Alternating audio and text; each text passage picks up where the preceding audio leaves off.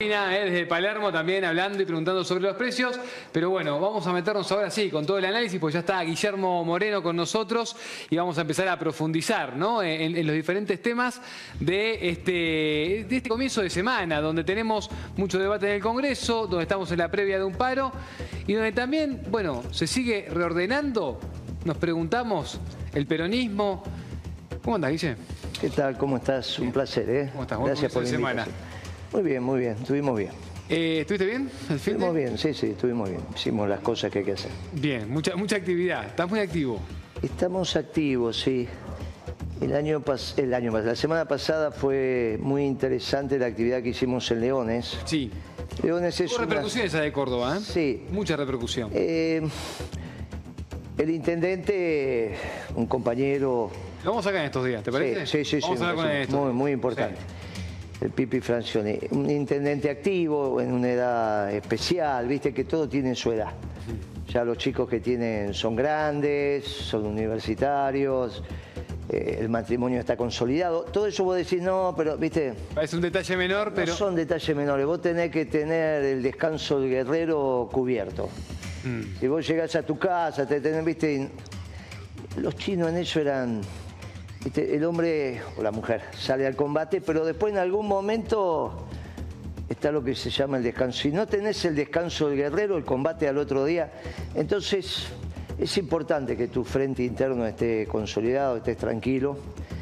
Eh, Imagínate que una ciudad que tiene 10.000, 12.000 habitantes, 9.000, depende de lo que te diga el censo, hubo más de mil personas, está bien, entre las que estaban adentro. Adentro Sí. había como 800 sentadas y demás, pero había parado afuera eh, casi el 10%. Para el peronismo, ahí Milei había sacado el 70% de votos. Este intendente, cuando ganó Milei, le hicieron un reportaje y se puso a llorar. ¿eh? Dijo, ¿qué hizo mi pueblo? Porque los conoce, es el médico anestesiólogo. Es el que te pone la anestesia cuando hay un parto. Ese día a la mañana había tenido un parto. Eh, lo conoce todo el mundo. Bueno, fue una situación muy particular. Eh, quedaron todos muy contentos.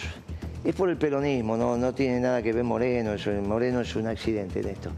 Eh, el intendente trabajó muy bien, vinieron de, lo- de las ciudades cercanas y nosotros nos fuimos muy conformes porque están floreciendo mucha pasión en el peronismo. Florecen las flores, mucha pasión, muchas ganas.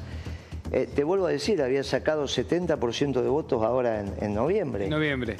Eh, el intendente ganó bien, ganó con el 50 y pico por ciento de Sí, sí, votos. eso pasó en muchos lados. Bien. O sea, el lugar donde ganó el intendente local al margen del color político y después igual ganó Milei el balotaje. Ahora eran dos temas. Primero eso. Segundo, vos sabés que Córdoba viene siendo reactiva, hay un estilo del peronismo. Me preguntaron por el gobernador.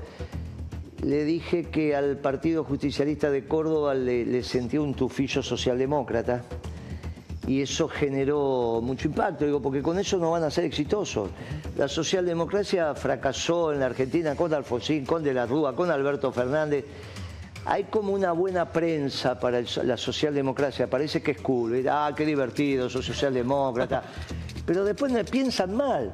En Hispanoamérica, mira, el, el- vos sabés que nosotros tenemos un programa de, de radio los viernes a, a- a las 19, coincide con tu programa. Exacto, sí, sí, sí. Este, a la misma hora estaban pasando un reportaje que me hizo el flaco Tonietti, que vos lo conocés muy bien. Muy bien. Viste que tiene ahí una cosita este flaco que también es, es medio progre con los, con los españoles. Sí, está bien. Pero yo lo quiero, Sí. flaco, la- bueno, siempre tenés que como vos, digamos, son medio, pero vos lo tenés que querer. Entonces, porque son buena gente, que piensen mal no significa nada. O porque sos con lo que vos capaz sentís que tenés chance todavía de un poco Exacto. bueno, que tiene que ver con, con el flaco claro. Tonietti eh, las mantengo y eso que hace años. Pero bueno, yo lo valoro mucho. Lo grabamos acá, el programa ese. Tiene una historia con una cadena española. Exacto, con Canal Red. Ahí está, bien. Sí. Pero estas cosas de la vida compitió con vos porque lo pasó de 19 a 20 este, por, por internet, obviamente. Vamos a charlar con el Yo flaco. llegué, llegué a casa, este, habré, habré llegado ocho y media, de- salgo a las 8 de la radio, estoy cerca, llegué ocho y media, nueve menos cuarto, y me llama el flaco, desde España. Y, y me dice, mirá Guillermo, sorprendentemente este programa que acabamos de pasar, nunca pasó, ya tiene 16.000 visualizaciones. Pero flaco, le digo, hace una hora es una cosa. Sí, sí. Pero te paso acá con unos muchachos que son progres, ¿no? Y entonces me aparece del otro lado, el flaco hace esas cosas. Hace esas cosas, sí, sí, por supuesto. Este, entonces aparecen unos gallegos de aquellos, gallegos como españoles. ¿Qué te le ha pasado con Inigo? No, qué sé yo, con algunos, con algunos, no sé, con algunos hablaban. ¿Qué haces, Moreno? Me dice, acá te estamos siguiendo, estamos escuchando. Yo soy progre, como el flaco Toñetti. Pero la verdad que nos, nos gusta mucho, después del fracaso del progresismo en España, esto que, estás hablando vos de los pueblos sujetos a la historia. Le digo, mira, no soy yo, es el Papa, pero es el peronismo. No, nos está interesando mucho lo que el, el discurso que están teniendo como cuerpo doctrinario. Y sobre todo nos interesa mucho esto que vos estás diciendo, que la vuelta a España al mundo tiene que ver con la reconstrucción de Iberoamérica. Le digo, sí, pero para que ya no son más la cabeza, ahora somos todos. ¿eh? No, no, me dice, ya lo entendimos. Está claro que eso del imperio español nadie habla, pero sí nos parece que la reconstrucción de Iberoamérica es una tarea que nos tenemos que dar. Y, nos gusta lo que, la posición del peronismo y su doctrina. Y, entonces le dije al flaco Toñetti, que ahí está, es ese programa, es ese que grabamos. Claro, esto es que grabaron, ahí está. Este, ahí está, claro, está, está, mirá, está Kisilov atrás y todo. Se ve que en ese momento estábamos hablando de Kisilov, de masa. Y entonces le digo, mirá, decirle al flaco que organice un Zoom y quedamos así. Ahora, al sábado, o sea, eso fue el viernes, el sábado me llama el flaco a la misma hora se ve que cuando se despierta flaco, ¿viste? Que sí, sí, sí, se, despierta, se despierta de la siesta, es donde empieza la noche flaco. Exacto. el flaco Se le ocurren las ideas a esa hora. Sí, sí. lo vamos a invitar un día al flaco. sí, como es un, día al flaco. Es de trecho largo el flaco, así que si llama a las 9 son como las 12 allá. Viste que los pibes salen a esa hora. Tal cual. Hacen la previa, empieza la previa. Las cañas, exactamente. Entonces me vuelve a llamar a la misma hora y me dice, mira, te voy a pasar, primero que ya hay 114 mil visualizaciones, una cosa impresionante. Y, te paso con, y me pasa con otro, me dice, mire Moreno, yo fui diputado hasta ahora, diputado nacional del, partido Podemos, este de, Iglesia, creo que Iglesia, con Iglesia te debe haber pasado, este, No, no, no, me pasó con un diputado de Iglesia. Y me dice, mire, la verdad que estamos un poco de capa caída porque el fracaso que tuvimos, bla, bla, pero estamos reencontrándonos. Y nos interesa mucho la visión que usted está teniendo sobre la socialdemocracia, bueno, nos tiene que aflojar un poco. como decís vos. Nos tiene, que, nos tiene que incluir un poco. Nos, tiene, que aflojar, no, aflojar. Eh, ¿Viste? Bueno, vos sabés que Dios aprieta pero no ahorca. Bueno, se ¿Sabés que estuve leyendo el fin de semana? ¿Qué tuviste? Conducción. Ah, muy bien. Política. Conducción política. Entonces me dice, pero nos gustaría sumarnos al Zoom que usted le propuso al, al flaco Toñetti.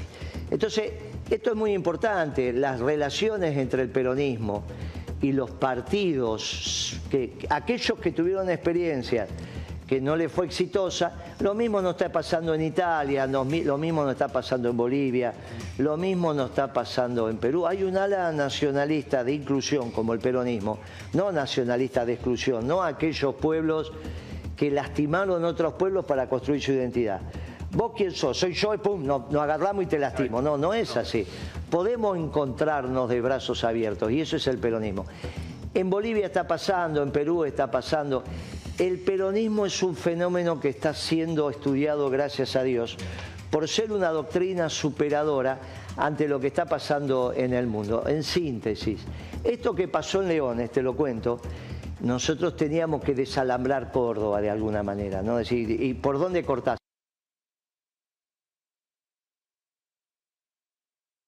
El alambre, por el lugar más finito.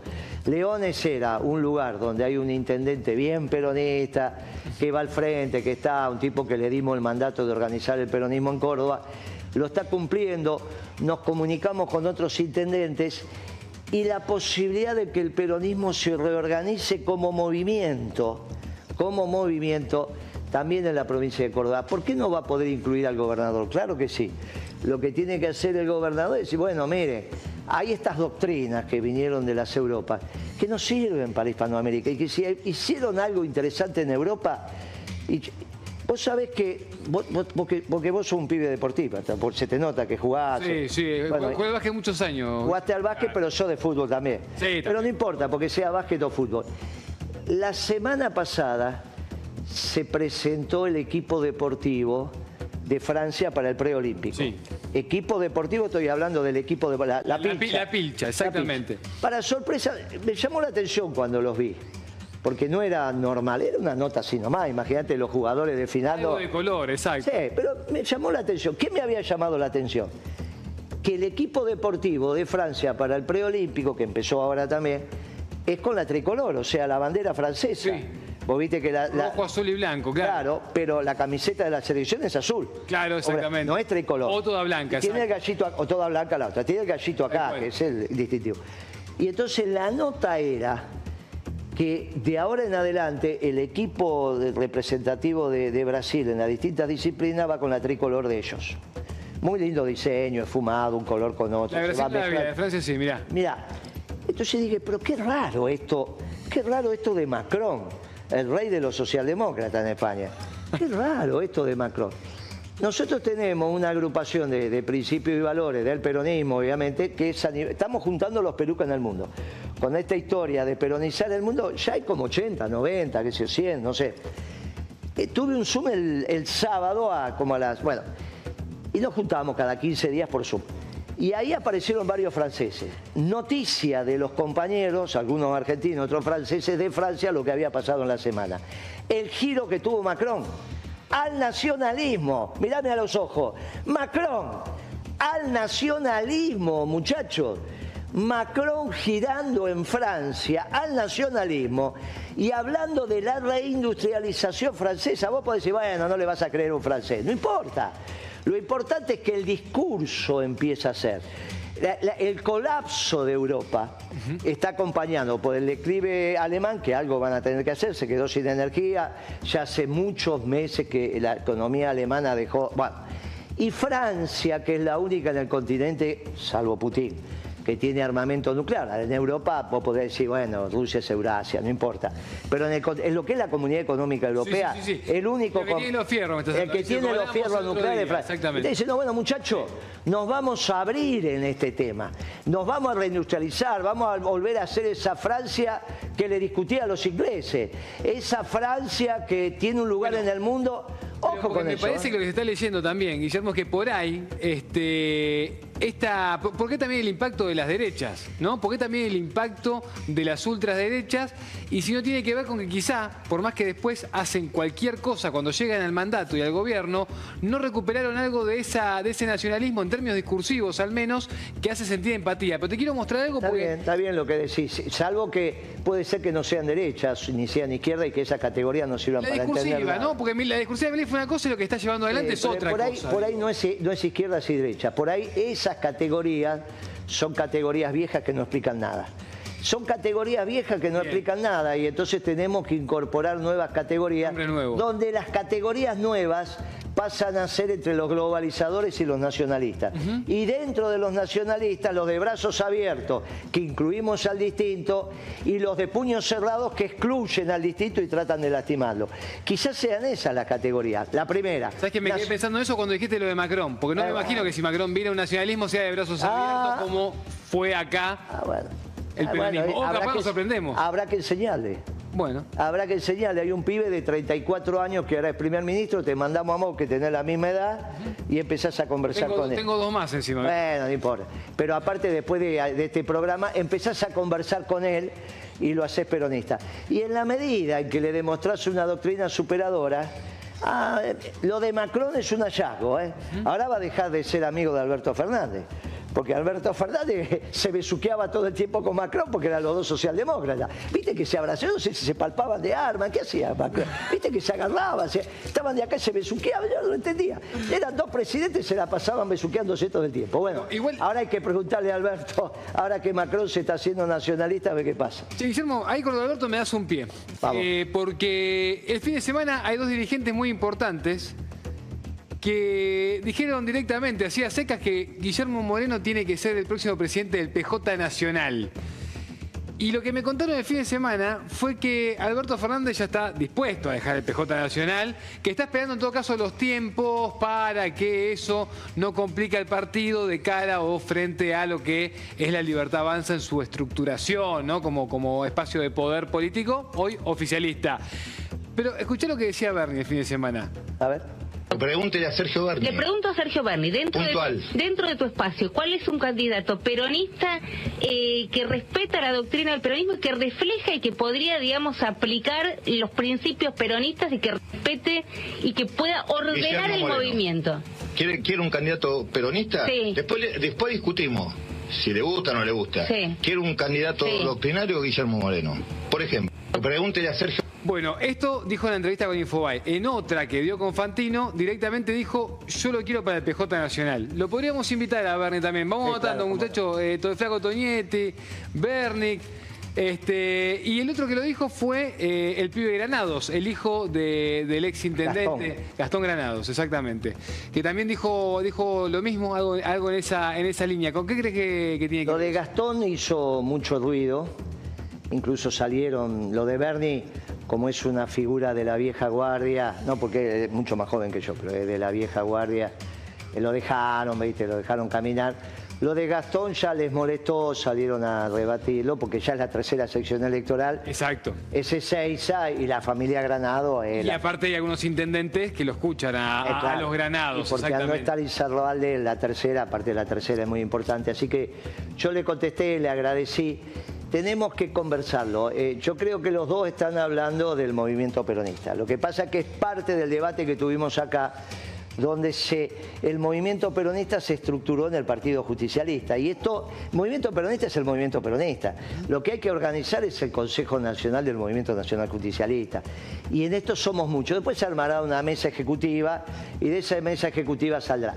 Sí es cierto que hay un debate central de la doctrina peronista sale un plan económico peronista, de los radicales sale lo que ellos entienden por economía y de los libertarios sale lo que entienden por economía. Los libertarios en todo caso adquirieron bastante del esquema económico de, de, de, Sí, entonces, ahora, eh, Lustó puso un es, economista radical, eh, Milei es economista y bueno, que en el peronismo haya un debate de la economía, desde ahí se puede entender. Son los argumentos, yo soy economista. Por lo que discutiste en aquel momento con Lustó, ¿es por lo mismo que hoy seguís teniendo diferencias con él? Eso no hay duda, él, él es socialdemócrata. Ahora, yo creo que la situación está tan delicada, tan delicada, que en algún momento nos vamos a tener que encontrar, no hay, no hay alternativa. Invita a ponerlo también para invitarlo acá. Este, pero en todo caso, vos, ponete, vos en este caso ponete en el medio, por las dudas. Por las dudas. Ahora vos sabés que, viste que ahora... Eso, lo coordinamos, según quien venga me pongo en el medio. Y nos sentamos en la mesa, las manos arriba de la mesa. Hacemos una Así, viste, como decir, che, es una reunión picante, las manos arriba de la mesa, viste. Nadie puede bajar las manos de la mesa, pero no. Es muy importante, bueno, chanza aparte, es muy importante esto porque eh, si la oficina presidencial está vacía, la relación entre los peronistas y los radicales la tenemos que tener. Y obviamente empieza por las más. Puede venir con tetas o tetas. Que se ah, vienen los dos. Sí, porque por ahí dice, no, ese flaco que jugó al básquet, después me van a hacer una trampa. Acá cierran la puerta. Dice, no, vienen los dos y charlamos con los dos. Eh, tetas, de, tetas, tetas, de alguna manera está siendo el vocero económico, es el que está hablando. Entonces me parece que tenemos que encontrar algunos puntos de, coincidencia sobre el control que ellos deberían ejercer en el próximo gobierno peronista. yo digo ahí, yo lo digo en chanza, pero lo dije en, Leones el otro día, ¿no? Digo, miren muchachos, la Argentina tiene que volver a ser el peronismo trabajando, los radicales controlando, ¿no? Y se armó un murmullo. Y le digo, muchachos, no va a ser al revés. Los radicales trabajando y los peronistas controlando, ya con los radicales trabajando es imposible. Y ahí se rieron todo. Pero me parece, claro, ¿cómo hacer para que se pongan a trabajar? Eso se lo dijiste en Leones a, al acto, en el acto, en el acto, en el acto. Pero había, había radicales. ¿Había radicales? Sí, incluso en el hotel que paramos, era, el tipo llamó, Dios, Dios, Dios, el saludo. Porque hay un fenómeno que se está dando del peronismo que vuelvo a escuchar decir, muchacho, ¿cómo es esta historia? Y bueno, este Moreno dice que en este siglo los únicos que no fracasaron somos los peronistas. Y es verdad, porque vos no podés decir que Alberto Fernández, ya no me gusta hablar de Alberto Fernández, pero un gobierno que vacía la heladera no es peronista. Entonces vos decís, bueno, está bien, en eso tiene razón el flaco. Pero, todo lo demás es tan difícil. Bueno, entonces hay, ¿qué es lo que me pasó con Aníbal anoche? viste, en duro. Le digo, bueno, Aníbal siempre trabajó en gobierno peronista. A veces, viste, Aníbal hizo, pero bueno, un desliz se le permite. Y Aníbal se reía, viste, Aníbal se reía. Y Dugan no sabía cómo salir del lío. No sabía cómo salir del lío. Pero ¿sabes qué? Me gambeteaste, Guillermo. ¿Te gustaría vos eh, o, crees que podría ser un buen lugar para lo que vos estás planteando y para vos también como, como personaje de la política? yo no soy el, candidato, yo no soy el candidato a presidente del peronismo. Eh, mi candidato es otro. Y, va a ganar y va a ganar muy bien. Lo, lo, el reordenamiento, eso. Claro, pero a mí me parece que en el reordenamiento tenemos mucho para dar. Que no confundamos que el que reordena al peronismo después es el candidato. Este es un proyecto colectivo. Muchachos, este es un proyecto colectivo. De hecho, yo lo estoy diciendo de verdad, que yo tengo un candidato mejor. Todavía no lo sabe. Por eso no te lo digo, si no te lo diría. Y quedamos que cuando yo hable con él y lo anuncie, lo voy a anunciar mirándote a los ojos a vos. Ese es un, pero me tiene que decir que sí él. Y todavía no lo hablé con él, no tuve oportunidad de hablarlo. Pará, esto me lo vas a contar en off en algún momento y después al aire me no, de no, No, no te lo voy a contar porque no hablé con él. Cuando hable con él y me diga que sí, vengo y te lo anuncio, nada de off. Vos me decís, y es un él, es un hombre. ¿Eh? Es, una es un hombre. Sí, es una persona, sí. No, no, no. dentro de una persona seguro. Es, es, un, es un hombre, no es una mujer. Animales no. No, no, te... no, animales, esta historia de, de que bueno, con esto de abrazar, viste que me No, no, no, por eso no, no. Es, es una persona física. Es un, él, es una persona física del sexo masculino. Ahí está. Pero no, no vas a tener inconveniente que sea del sexo masculino. Me imagino que lo que tenemos que pensar es que le haga bien ¿Y en fórmula una mujer? No, seguramente. Si el peronismo tiene que hacer una fórmula entre hombre y mujer. Pero el Poder Ejecutivo es, eh, eh, es unipersonal. Eh, el poder es que Alberto fue con una mujer y ahí está, no, pasó nada. Eh, eh, no, vos me estás dando una idea que yo la puedo incorporar, ningún inconveniente, pero el, acompañante lo tiene que elegir el, presidente. yo, yo voy a él, me voy a para adelante y voy a decir, mira, para mí yo... No, pero ¿cómo pensaste en mí si no nos conocemos? Yo soy de otra provincia, yo soy de acá porque tenés la edad, porque tenés la experiencia, porque tenés la trayectoria. Y aparte, si vos me decís que sí, yo voy a tratar de aunar las voluntades. Si vos me decís que no, los compañeros van a decir, bueno, salí a la cancha Guillermo y después vemos cómo se elige. Pero yo prefiero, porque no va a, ser consenso en el peronismo. ¿eh? Y cuando saque el 70% de votos me vas a decir, che, pero ¿y cómo sabía? Y por los viejos, recién estuve con una señora de, una editorial que ya cuando firma el contrato te digo que quiere hacer un libro. Viste que yo hice un libro para atrás que se llama La defensa del modelo. Sí. Te lo voy a traer porque no sé si... Sí, no, te lo, leí, pero, sé, de la existencia de ese libro. Eso es 2003, desde que lo conozco a Kirchner, porque yo lo conozco a Kirchner en febrero del 2003, ¿eh? no es que lo conocí... Entonces, no, es previo. no, incluso cuando lo conocí me peleé con Kirchner. Me peleé. Le dije, viejo, usted va a ser presidente. Si va a gobernar como está hablando, para hacer pedazo el país ya están los radicales. El tipo, éramos 12 en la mesa, ¿eh? No es que estaba solo. ¿Quién más estaba en esa mesa? ¿Me puede decir algún nombre más? Pero claro, estaba Susana de, Fi, de Cibe, de Brie, estaba Poli Lolé, había 12. Y estuvo debido también, no desde arranque. ¿eh? Yo lo conozco a Kirchner en esa reunión. Y Kirchner decía cosas, dijo, viejo, así como te estoy mirando, digo, viejo, usted va a ser presidente. Pero si va a gobernar como está hablando ahora, para hacer pedazo al país ya están los radicales. ¿eh? Ahí se armó una.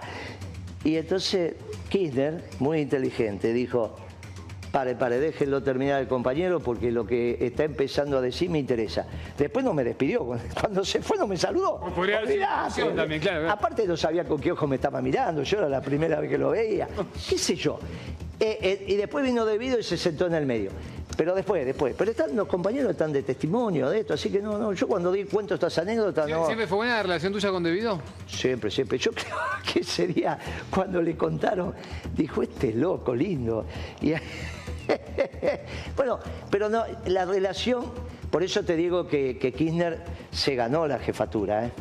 Bueno, el libro empieza. ¿Te acordaste con emoción el libro, de cómo la peleó esa El libro empieza ahí y termina en Moreno en el Vaticano. O sea, vos contás cuando lo conoces a él. No, ahí empieza, cuento. Eh, y después, y después contás. 12 años cuento. Está bien, hasta el Vaticano. Las decisiones que tomamos. Por eso se llama En defensa del modelo. Tenía unos acápites, unos anexos técnicos que la editorial sudamericana dijo, no, esto lo dejamos por otro Porque yo quería que fuera un libro para la militancia y un libro para los estudiantes de economía.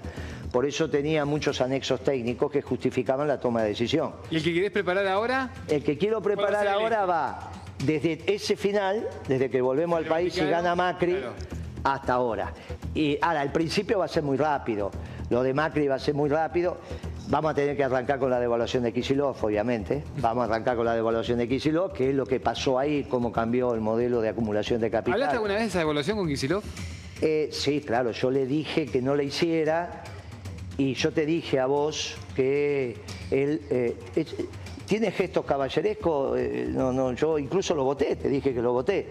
Él pasó por Italia y reconoció que se había equivocado. Ahora, no, no me lo tiene que decir a mí, hay que decirlo públicamente y decir, mire, por acá no es. Este esquema económico que hicimos en el 2014 estuvo mal. Lo tiene que decir, él lo y no importa, nos abrazamos y ya está, pero si no se vuelven a cometer los errores.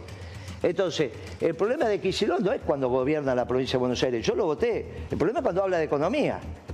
Este es el problema. Entonces va a empezar contando ahí estas historias y seguimos ya con Macri, eso muy cortito. Seguimos con Macri, seguimos con Alberto Fernández, Unidad Ciudadana en el medio, ¿qué fue lo que pasó? 2017. ¿Y por qué ahora inexorablemente hay que reorganizar el peronismo para la Argentina. ¿Sabes que, yo tenía ganas de...? Porque si no, no se entiende por qué hay que reorganizar el peronismo. Hay que reorganizar el peronismo porque hay que ser un buen gobierno. Y sale solo se hace un buen gobierno desde la doctrina. Esto es lo importante. Eh, ¿qué, te pasó en el, en el 2019? No dice duro de domar ayer, ¿no? Estuviste trabajando acá. ¿Sabes qué pasó? Hay una señorita ahí muy, muy... Eh, que es periodista, eh, sí. sí este, y, estaba sentada. Y entonces en un momento, y es bastante, no es peruca, es de, lo que uno diría, es gorilona, pero no es gorilona, son estos que no tuvieron formación no vi, no lo vi como para decirte qué colega es. No, bueno, no importa, eh, yo me llevo bien y la valoro. Y, este, y dice, tiene razón Moreno, lo dijo del otro lado. Lo que pasó en los últimos dos gobiernos es que fracasaron por no tener doctrina. Entonces un gaucho de cada pueblo no puede ir a ningún lado. Eso es Perón puro. Perón decía, para ganar las elecciones, un frente electoral. Y, para gobernar la doctrina. Y hay algo más, Guillermo, que me parece que también es interesante esto que estás contando y analizando, que es, después también la doctrina, y esto cito palabras del general Juan Domingo Perón, vos la podés conocer pero después hay que llevarla al alma, hay que incorporarla, porque ahí es donde él hablaba todo el tiempo de la mística también. Claro. Y, hay, una, hay una, cosa y una pasión que general que de hecho entre 2019 y 2023 se sintió mucho eso, de que había momentos donde era, che, ¿qué, ¿qué fue la, la pandemia que nos planchó? ¿Qué fue? ¿no? Había mucha pregunta interna en el peronismo y en Unión por la Patria de ¿Qué pasa que nos está costando? Yo hablaba con los dirigentes y decía, ¿qué pasa que nos está costando movernos? ¿no? Eh, había algo de eso también. Y claro, porque cuando vos ves el fracaso, el pueblo tiene una intuición muy grande. Cuando vos olfateás el fracaso ya es muy difícil. Es muy difícil. Eh, vos podés echarle la culpa a la pandemia, que esto, que la guerra. Bueno, siempre vas a tener un argumento. Y siempre está la autopercepción que te dice estoy haciendo las cosas bien. Y entonces no cambio. Vos no te olvides que el gobierno recién al final se dio cuenta que no había hecho la cosa bien y por eso no, no fue a reelegir. Hasta última instancia quería reelegir, ¿vos te acordás de eso? Que estaba la discusión de que nadie iba a ser mejor candidato. Bueno, los muchachos de la autopercepción no es un tema menor.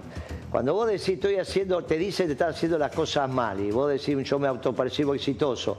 Y como la verdad no existe, es lo que te autopercibís, vos te autopercibís exitoso, bueno, ¿qué crees que haga?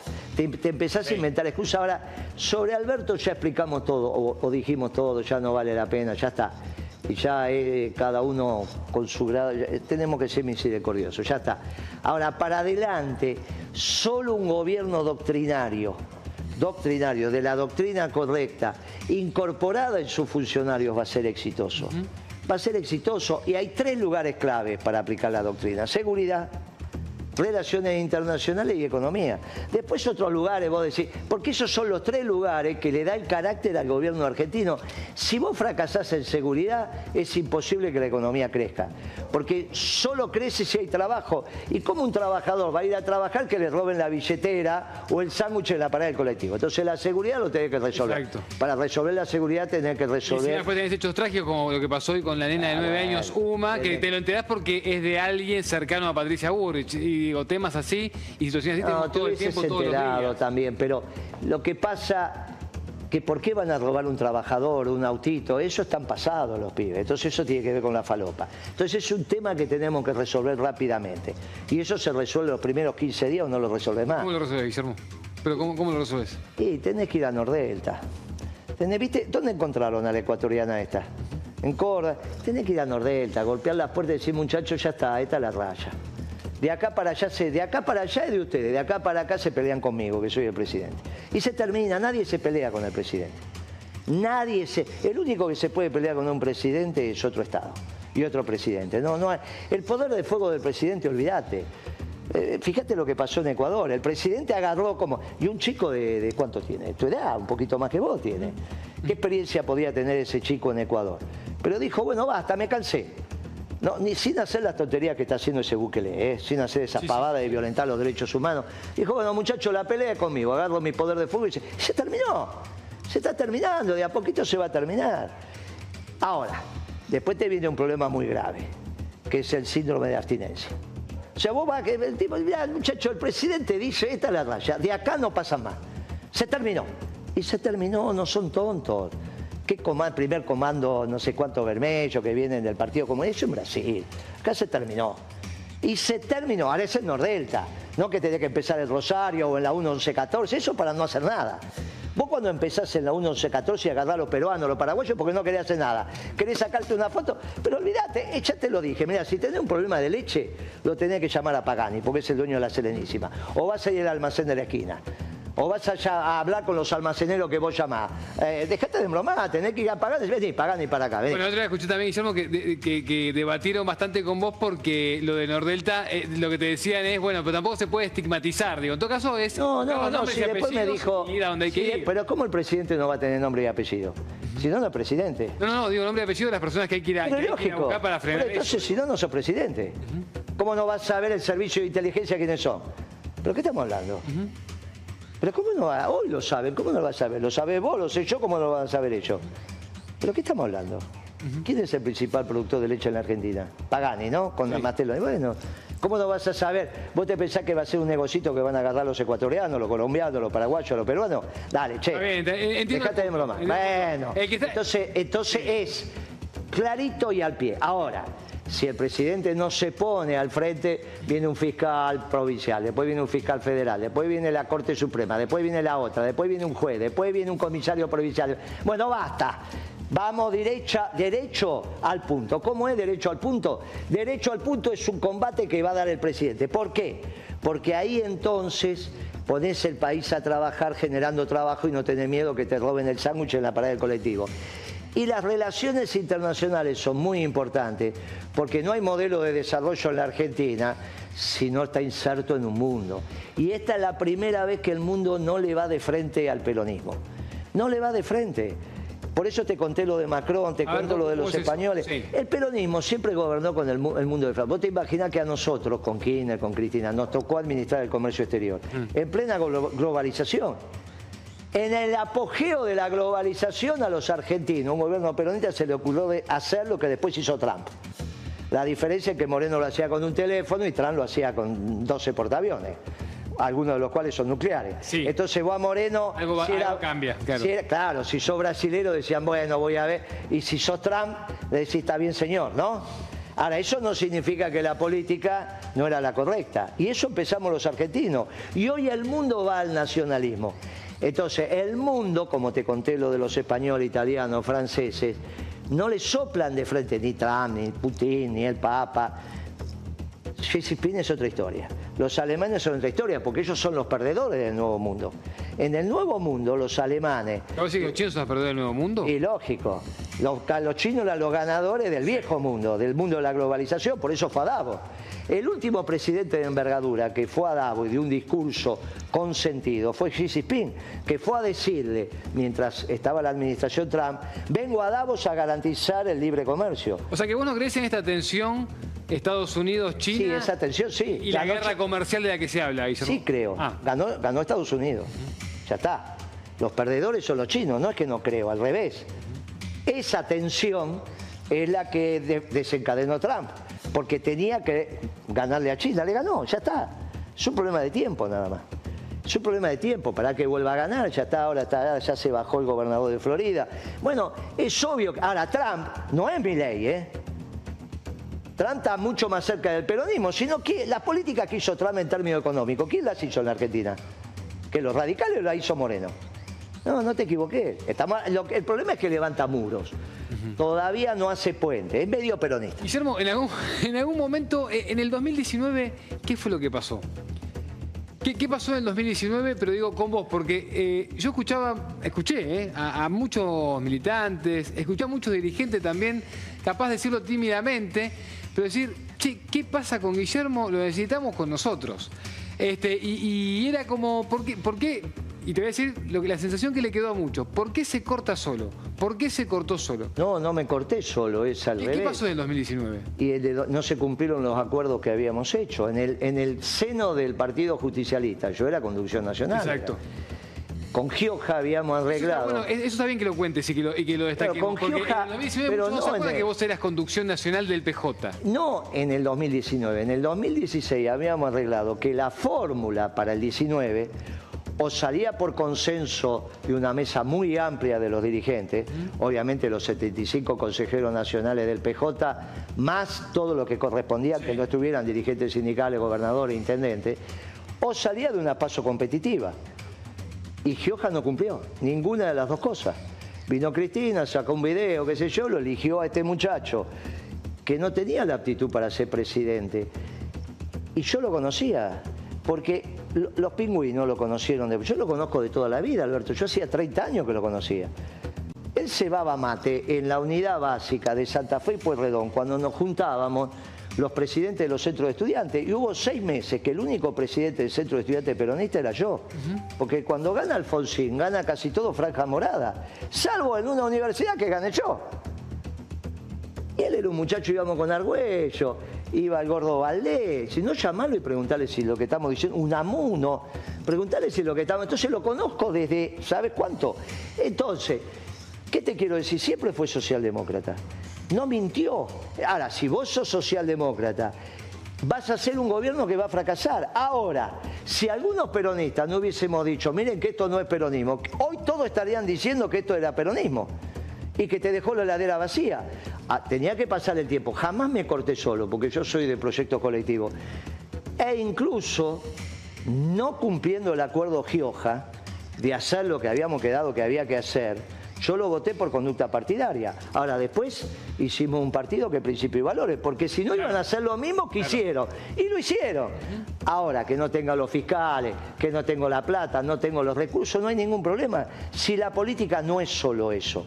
La política también es un marco conceptual y las ideas para llevar a la práctica que se deriva de eso.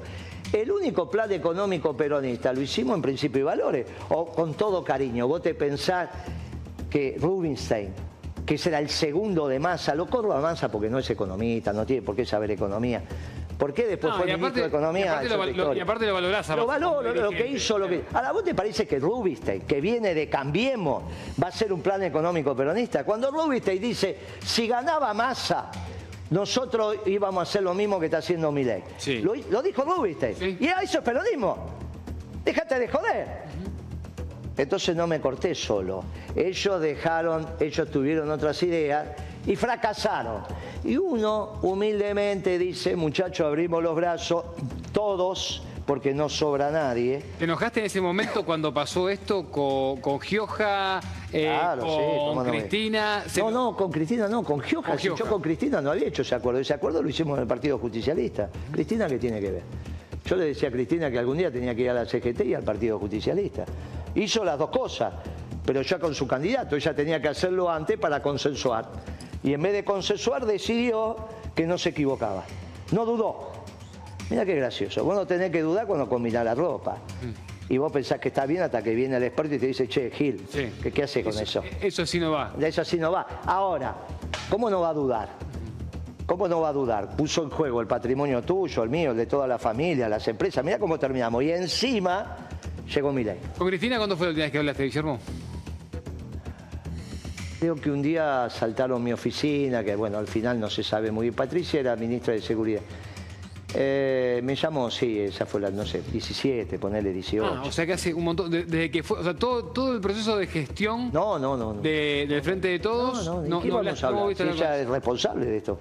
¿Qué vamos a hablar? El día que hablemos, hablaremos, si es que es necesario, y si no, no hablaremos. No, hay ningún nadie. Al mundo, a la Argentina, al mundo, qué sé yo. O sea, que, Cristina habla con Moreno, Moreno con Cristina, no le interesa.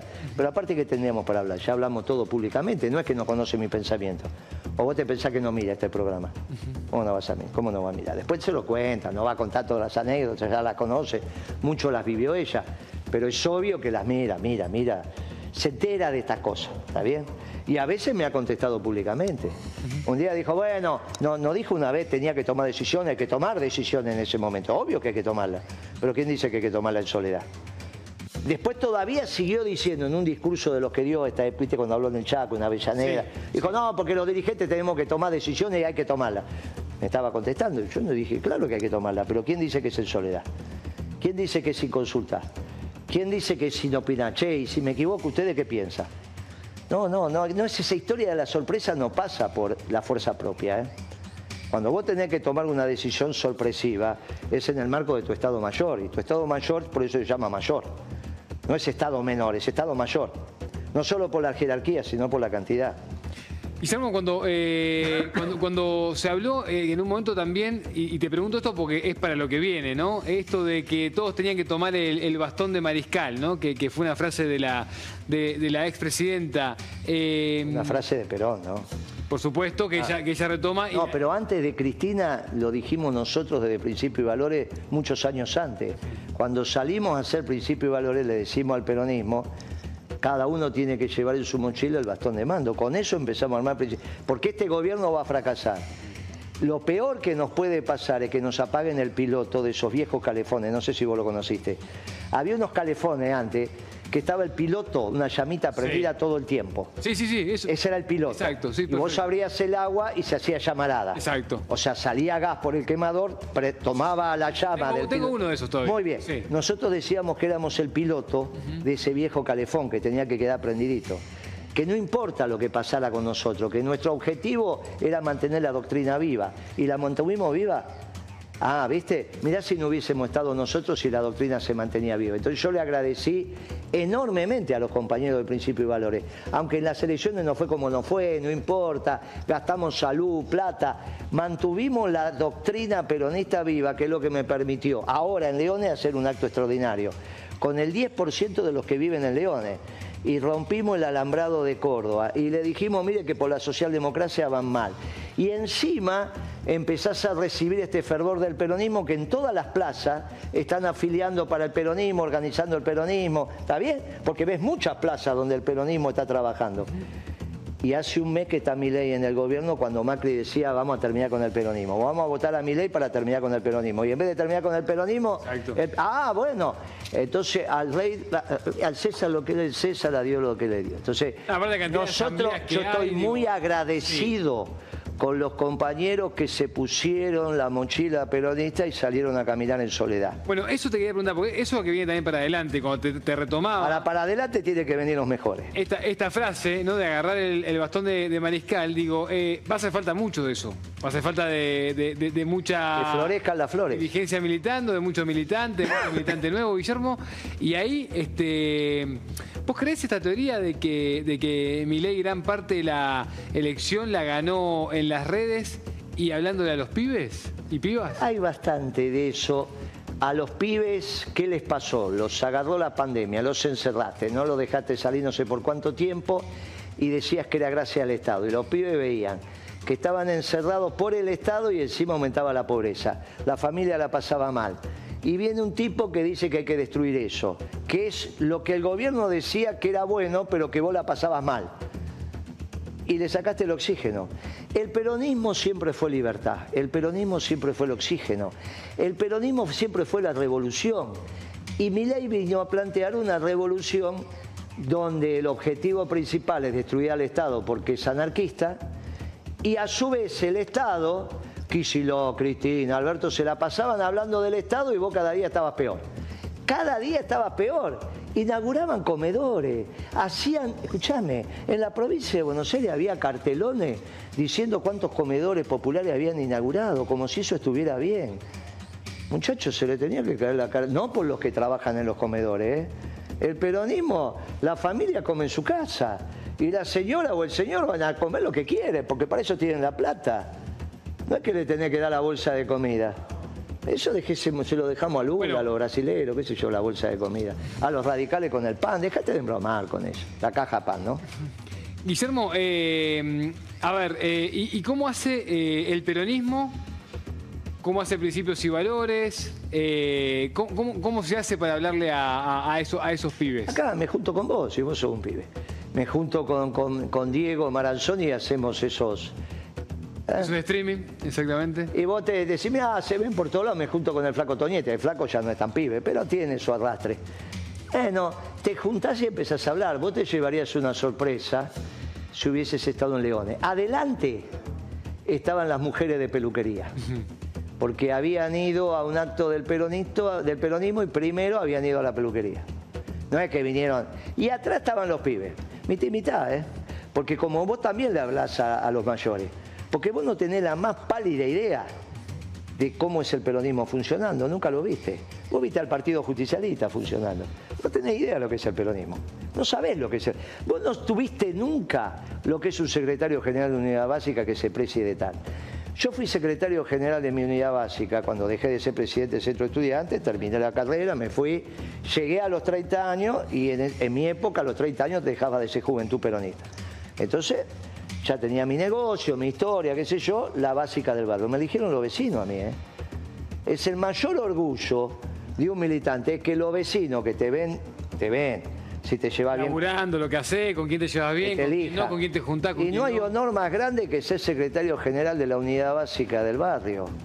Yo soy de una generación que te ofrecía ser concejal y decía, no, déjame la básica. ¿Para qué quiero ser concejal, ir ahí con todo eso? Eso lleva a otro, eso no tiene importancia los cargos en el peronismo nunca era importante, porque lo importante era transformar la realidad y se transforma desde lo más chiquito, con un plan integral, pero de lo más chiquito. Bueno, me estás hablando que hubo mucha política de palacio. ¿qué te parece? Si haces partidos políticos como los radicales. Es, algo que se Vos no viviste, yo te aseguro que vos con 34 años no viste el peronismo en acción. Lo vas a empezar a ver alguito el miércoles. Si es que se hace el miércoles. Con el paro, eso. Quiero, Guille, que nos quedan unos minutos, que me hables eso, de la previa del paro, igual mañana lo seguimos el tema. Un paro, es el miércoles, es un paro del movimiento obrero organizado que lo que tiene que conducir como corresponde el movimiento obrero organizado y la política es totalmente secundaria. Los dirigentes políticos son secundarios. No es un paro clasista porque el peronismo no, no reivindica la lucha de clase. Este no es un paro contra el capital, este es un paro contra el gobierno. Por lo tanto, es un paro en armonía del capital y el trabajo contra el gobierno. Ahora, el gobierno que está presidido por un anarcocapitalista, vamos a ver lo que hace. Ahora, este, los que tienen que conducir, hegemonizar y expresar y sintetizar el paro no es Grabois. No puede pasar lo que pasó el día que fueron a tribunales donde el que hablaba es Grabois.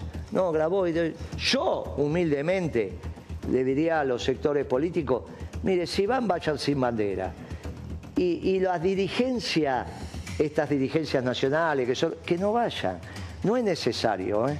El protagonismo del movimiento obrero organizado y los dirigentes sindicales no te van a decir, no, no venga. ¿Cómo te van a decir, no, no venga? Es ridículo esto. Pero yo humildemente... todo lo que se pueda. pero yo humildemente creo Ayer me pasó ayer también en Duro, dije, no, mire, hay que ver qué me dice el movimiento obrero. Si el movimiento obrero invita y dice, no, vengan, porque, bueno, listo. Ahora, el movimiento obrero este no es el momento para que le diga a la política vengan, porque no es, no es, no es todavía una situación. Ellos están defendiendo lo que tienen que defender entre el capital y el trabajo que está siendo hostigado. La oficina está vacía, está vacía, la va a ocupar los que hagan el paro de, y la movilidad. No, no es el rol. Todavía no está preparado el peronismo para un buen gobierno. ¿eh? Necesitamos tiempo. Por lo tanto, tranquilo. Es una acción extraordinaria, conducida por el movimiento obrero, ejecutada por el movimiento obrero. La plaza tiene que, de los congresos o del Congreso tiene que estar ocupada por el movimiento obrero. En el palco los dirigentes sindicales y ellos tienen que explicar, corresponden que explicar. Y el movimiento peronista, el que dio el paso al frente, porque mucha de la política del movimiento peronista acaba de fracasar en el gobierno. Da el paso al frente el movimiento obrero y hay que dejarlo pasar y hay que decir, muy bien, ahora, como es sabio el movimiento obrero, tampoco se está planteando el gobierno de la CGT, ¿se entiende? no es el partido obrero que viene y dice, quiero el gobierno de los trabajadores. Vos no escuchás eso de la CGT, de nuestros dirigentes sindicales.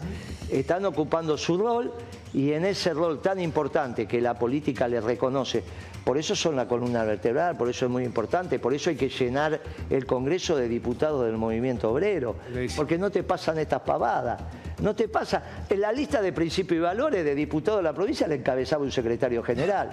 En este, en, Unión por la Patria hubo en el tercer puesto un dirigente sindical y después no encontraste más. Exacto. O por allá abajo. Entonces yo tenía vicepresidente secretario general. Primer candidato, secretario general. Tercer candidato a diputado, secretario general del sindicato. Ese es el reconocimiento, porque somos peronistas. Ahora, los muchachos hicieron lo que no tenían que hacer. Porque si hubiesen dejado las cosas como naturalmente, hoy tenían dos dirigentes sindicales de diputados. Y eso era claro, más, más, más. Entonces, el miércoles es donde vos empezás a ver al movimiento peronista en acción desde la columna vertebral del movimiento peronista. Y esto, prestale mucha atención, ¿eh? porque no va a tener con nada que ver con lo que viste hasta ahora.